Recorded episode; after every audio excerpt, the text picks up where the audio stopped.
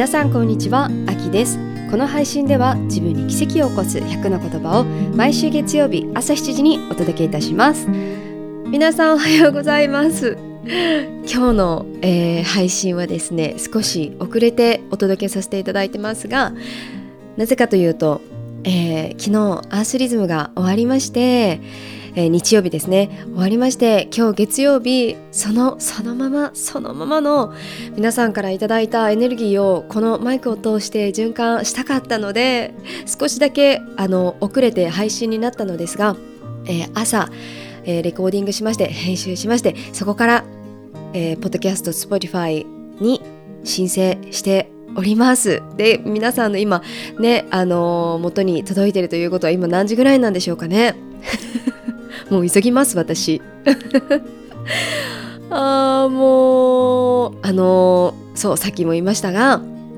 アースリズムマーケット25回目が昨日無事に無事に終えることができました。本当にありがとうございます。あの実はですねこの5日間ほどあの大阪の方ではもうね毎日のようにえー、だいたい3時から6時ぐらいまでもうストームがすごかったんです。もう真っ白になって前が見えなくなるぐらい雨がすごくてこれね今週ずっと続いたんですよ先週かずっと続いてあの結構いろんな方に「え雨大丈夫?」とかあの聞かれたんです。実際にあの私がいつも行ってる大好きなカフェがあるんですけどそこのカフェであのそんな話をし話をしてたら「えー、今週日曜日雨予報だよ」とかって言われてでもねでも私ね実はアースリズムマーケット25回中1回も天気予報を見たことがないんです。確認したことがないんです。やばいですよね。オーガナイザーなのに。でもね分かってるんです。分かってるんです。必ず必ず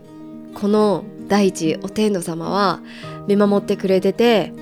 常に私たちの味方だ味方だっていうのを信じてるのでなので一度も見たことがないんですこの3年間。そして昨日ずっと続いてた必ずのように続いてた3時から6時の大雨一切降らなかったんです。でもね実はね雨雲レーダーは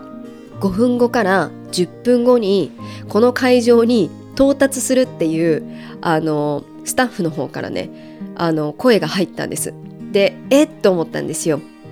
来る？と思ったんです。でもね私その時ちょうどトークショーの間だったんですね。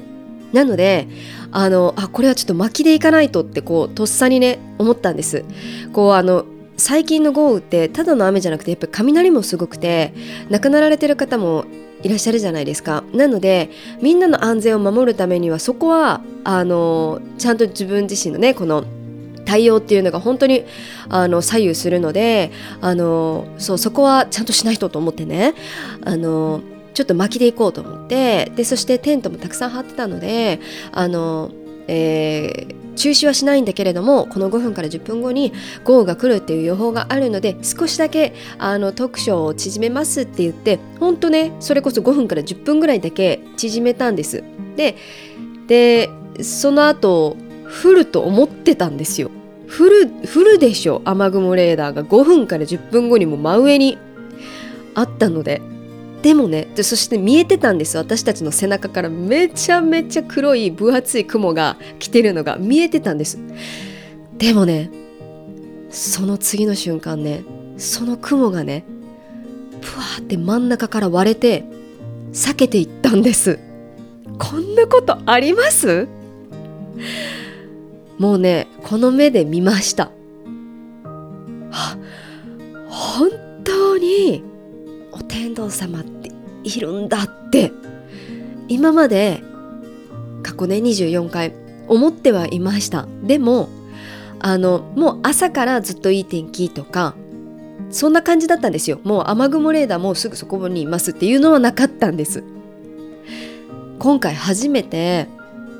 もう来るっていうもう雲が見えてるのでね。あもうあの雲が来るんだなって思ったんです。でもねちゃんとちゃんと降らせないようにしてくれてこれは本当にすごいなと思いました。改めて私たちってこの地球と一つなんだなって思いました。今お願いこの瞬間だけお願いこのこのアースリズムマーケットのこの場所に太陽をお願いしますってほんとねきっとねみんなのね出店してくださった方の一人一人のエネルギーの高さもそうですし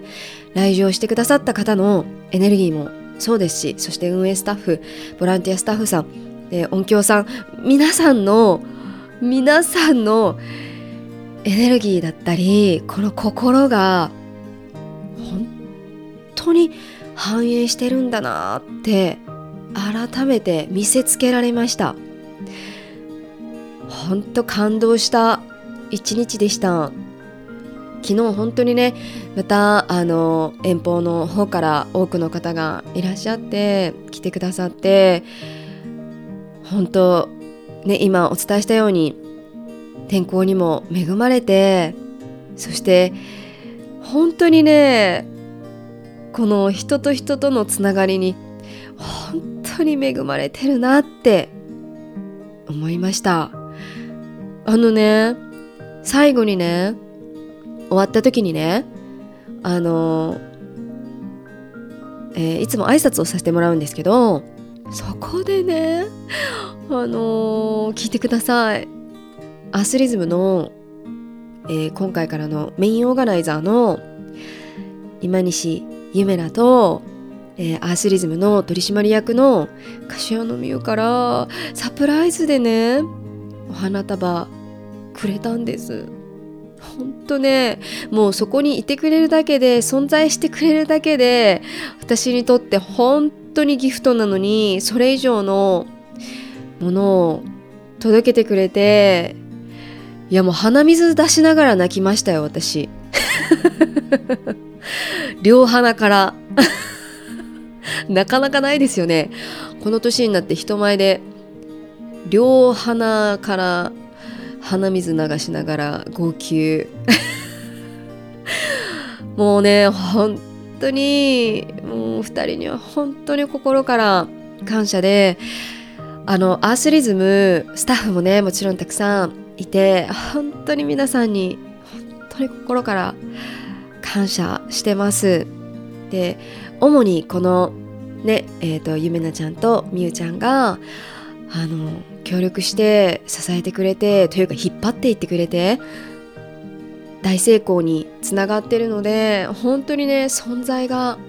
ありがたいです。でえー、っと今回をもちまして、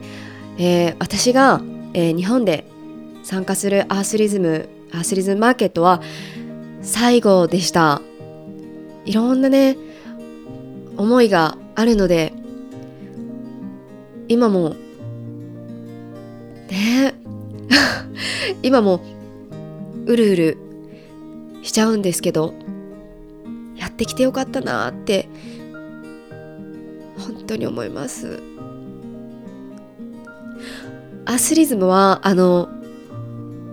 アスリズムとして、えー、まだまだずっと活動もちろん続けますし、えっ、ー、と昨日でアスリズムが株式会社になって創業1周年を改めまして、えー、迎えました、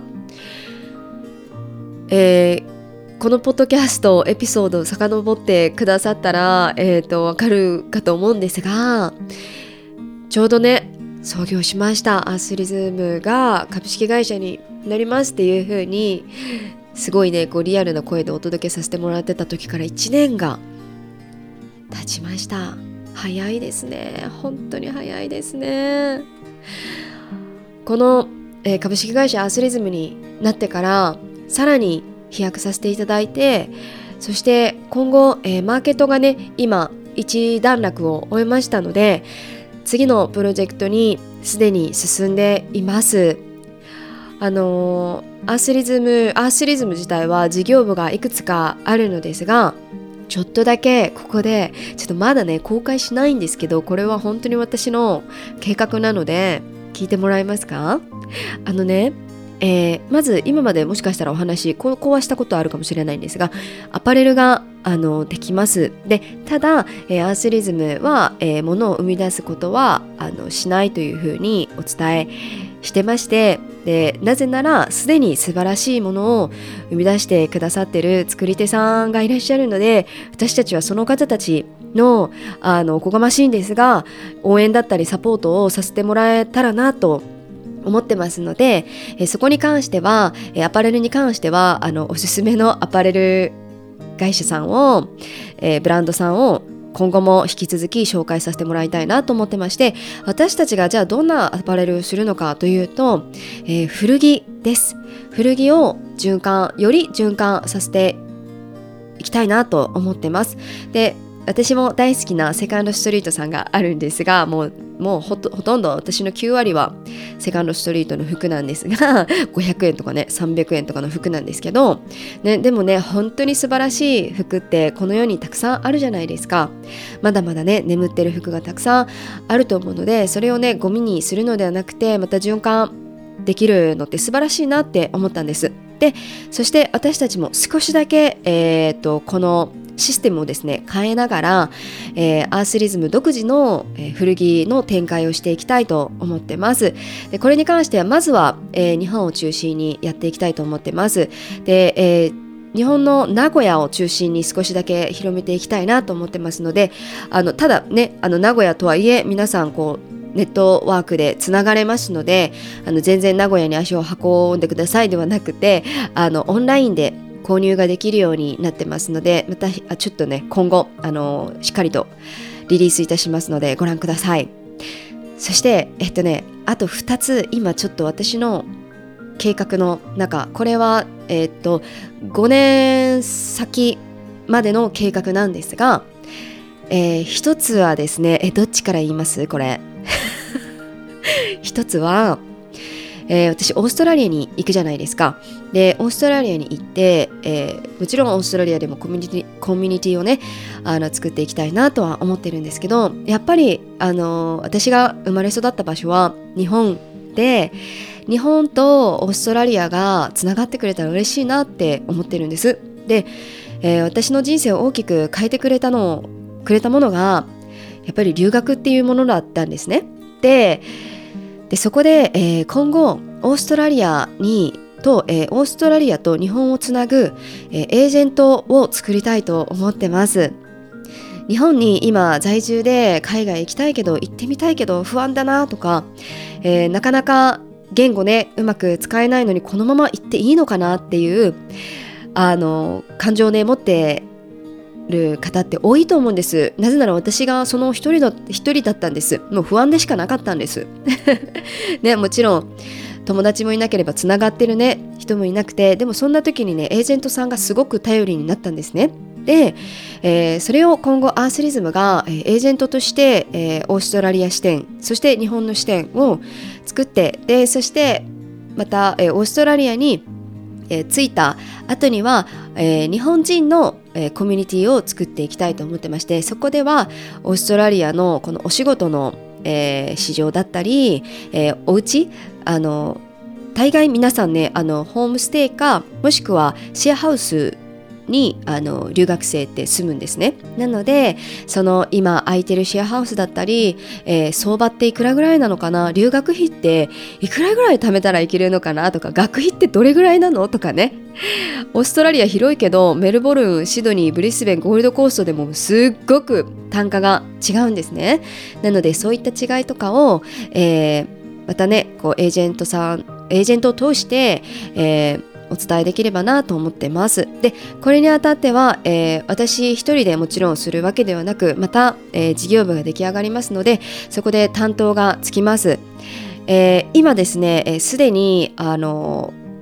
えー、養成講座などを開いてるアライアライメント霊気の代表の奥田夏美がいます、えー、サーファーであり霊気のヒーラーでもありそして私の親友でもある奥田夏美なんですが、えー、なっちゃんも実は私と同じ時期にオーストラリアにえー、行きます。でそしてその後、えー、彼女のライフスタイルを通しながら、えー、オーストラリアの、え現状をいろいろとあの下調べしてくれます。で、えー、と今後そのオーストラリアの日常的な生活を一緒にこう体験してもらうだったりリトリートをオーストラリアで開くことだったりするのを少しちょっと彼女があの少しじゃないですねすごく彼女が担当してくれますのでこれはえっ、ー、と本当ねあの今年とか来年とかそういったスパンではなくて皆さんの人生が大きく変わる留学っていうものなので私の中では3年から5年くらいかけてしっかりと土台を作ってから皆さんが安心して海外に留学できるようにサポートをさせていただきたいなと思っています。これが1つ目です。そして2つ目。なんですがこれはね私ねずっとずっとしたかったあの夢なんですけど私あのすごくジュエリーが大好きで本当個人的なお話ですいません。ジュエリーが大好きでただね、えー、ダイヤモンドとかでやっぱり雇用の問題だったり、えー、環境に関してすごく負荷が大きいんですね。でえっ、と私の中で、えーここを、えー、もっとこうサスティナブルなものにしてでそしてやっぱりそのダイヤモンド自体ってすごく単価が高いものじゃないですか。で私はねこのすごくちょっと今ビジネスの話でいいですか？朝から このねあの単価が高いものに関してのお金の動きがエシカルなものになったら素晴らしいなって素晴らしいなって素晴らしいなって思うんです。思いません？皆さん。もちろんねあの小さなこの単価の、えー、もののお金の循環も絶対的にエシカルなものにしていきたいですし今はそこはできてるとあの自負してるんですが大きな単価のものまあ今こう例えて言うとダイヤモンドのもので、えー、なかなかねこのエシカルっていう風な方向ってやっぱりまだまだハードルが高いんですね。でただそこを、えー、エシカルにしていってこの大きなお金の動きをエシカルに変えることによってインパクトを与えれるのではないかなと思ってます。でこれに関しては私の目的は何かというとここでお金が動くじゃないですか。大きな資産が動くじゃないですか。それにはね私のこの投資もかなり大きな投資になるんですけど額がね大きくなるんですけどそこで生まれた、えーえー、お金によって、えー、私はね考えてるのはこれがまたサンクチュアリーさんだったり、えー、何か動物のレスキューに与えられる金額まで到達したいと思ってるんです。なぜなら今ねいろんな方向から、えー、動物のことに関してお話をいただいたりとか、えー、私自身も何かできないかなって本当ね日々考えてるんですけどやっぱり何事もねお金が必要なんです。お金が必要なんです。これ本当リアルな現実的に言うとそうなんです。でただそこになるとやっぱりねこの願いとか祈りとかだけじゃ行政って動かせないところがあるんですね。なのでそこはしっかりと私自身のあの夢の一つとしてこう苦しみながら努力をするのではなくて前もねもしかしたらちょっと聞いてもしかしたら前もお話したかもしれないんですがそう苦しみながら努力するのではなくて自分の夢を叶えるための努力は絶対的に楽しいじゃないですか。その先に動物たちの幸せとかね自由があると頑張れるなと思ってなのでその私が、えーえー、ブランドとして出すジュエリーのえー、事業部を新たにこれも、えー、大体3年から5年スパンでやっていきたいと思ってます。もうこれからこれからこれからですよ。アースリズム。そして私自身。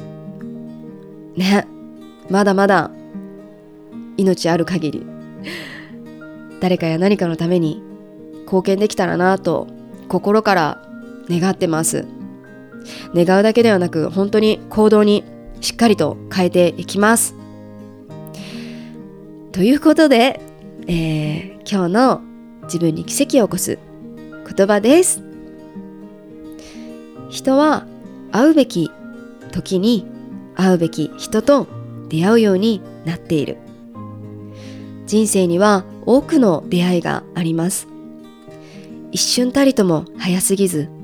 遅すぎず完璧なタイミングで出会うのです。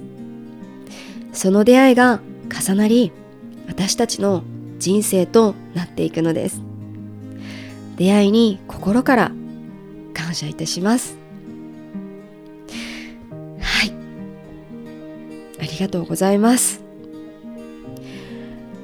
こうやっていつも聞いてくださってる方々のとの出会いも本当に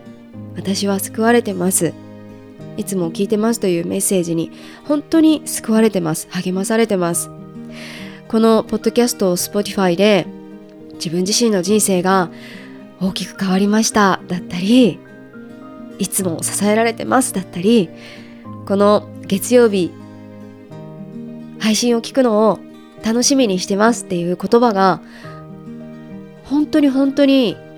私の人生を作ってくれてるんです。そして直接お会いできる場所アースリズムマーケットというねアースリズムマーケットというこのマーケットの場所本当に本当に感謝してます。これってねアースリズムマーケット25回目だったじゃないですか。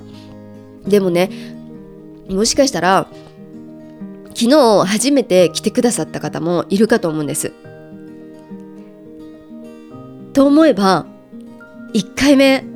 から知ってますっていう方もいらっしゃるんです。